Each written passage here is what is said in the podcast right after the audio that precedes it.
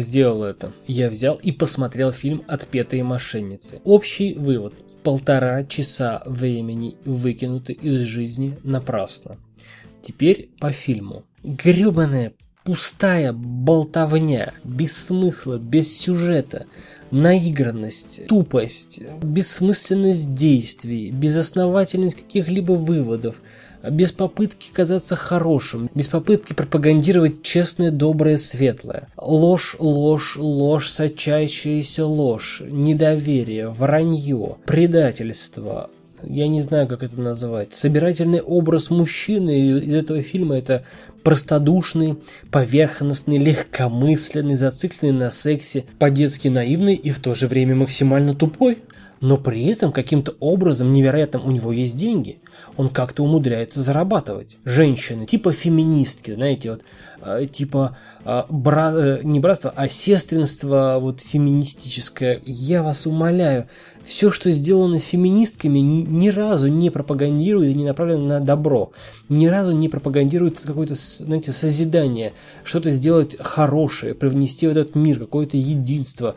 Только разлад, разобщение – только преследование своих индивидуальных личных корыстных целей. Причем, кто при этом пострадает, неважно, абсолютно, просто неважно. Главное удовлетворить максимально быстро желание скорой, красивой, богатой жизни. По минимуму вкладываться, по максимуму иметь. Знаете, как э, в каждом фильме есть учитель и ученик, да, так вот учительница, она утверждает своей ученице, что э, основная слабость мужчины, что мужчины никогда не признают, что женщина умнее их. Окей, допустим, женщина умнее их. Наверное, она должна что-то делать, чтобы показать этот свой ум.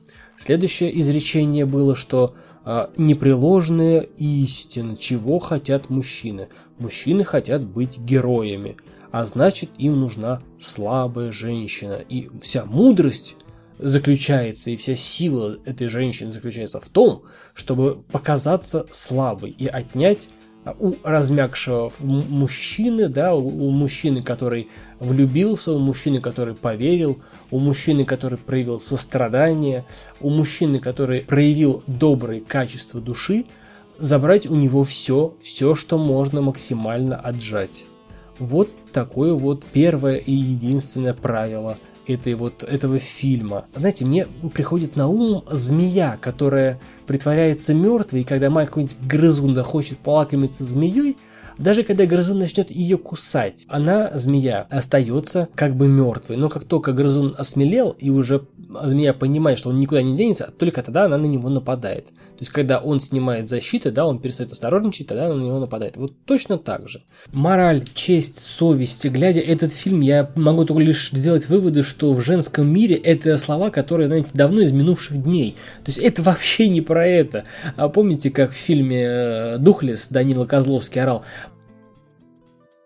это вообще, вот тут то же самое, все про бабки, вообще все про бабки. Надо кого-то подставить, пожалуйста, кого-то предать, пожалуйста, подруга, у меня нет подруги, если тут на, на горизонте есть бабки. А, в общем, только за бабки. Дружбы нет, как-то чувств нет, любви нет. Бабки, бабки, бабки, бабки. И самое интересное, фильм задумывался как афера. Окей, мы много знаем фильм про аферы, а, соответственно, что в них происходит. Есть э, некая команда, да, которая пытается чему-то научиться, разрабатывает план, какие-то чертежи, схемы, а узнает что-то новое об объекте и так далее.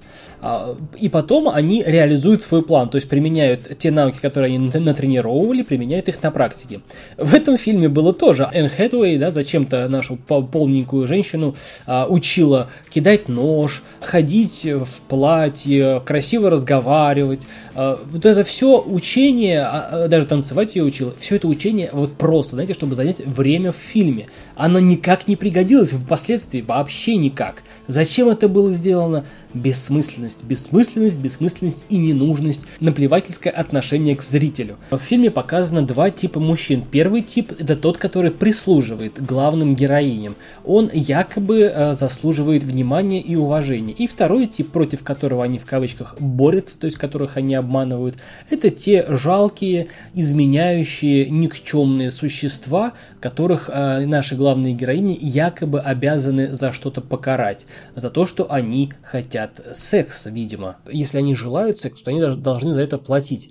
На самом деле мы видим яркий пример э, домашней бытовой проституции, да, когда за возможность, знаете, когда за намек секс на секс, да, э, мужчина должен заплатить, э, должен максимально выложиться, чтобы им, иметь э, максимально близкий доступ к телу, но и это не означает, что э, вы получите желаемое. А на самом деле, демонстрируя общую доступность, да, всеобщую доступность, они э, просто манипулируют мужскими инстинктами.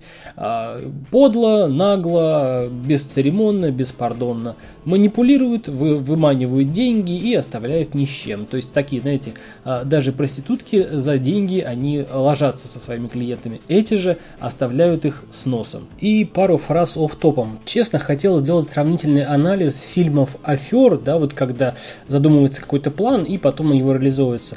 А, и сравнить с этим фильмом. Но честно, вот это такое донское дно, вот просто сказал чисто эмоционально, что какие были ощущения от этого фильма после просмотра пустота, вот просто пустота, роешься в голове, пытаешься найти какой-то смысл, о чем фильм, что хорошего привнес он в свою жизнь. Пустота, ничего. Это был подкаст о кино, я Сан Саныч, это было мнение о фильме «Отпетые мошенницы». До скорого!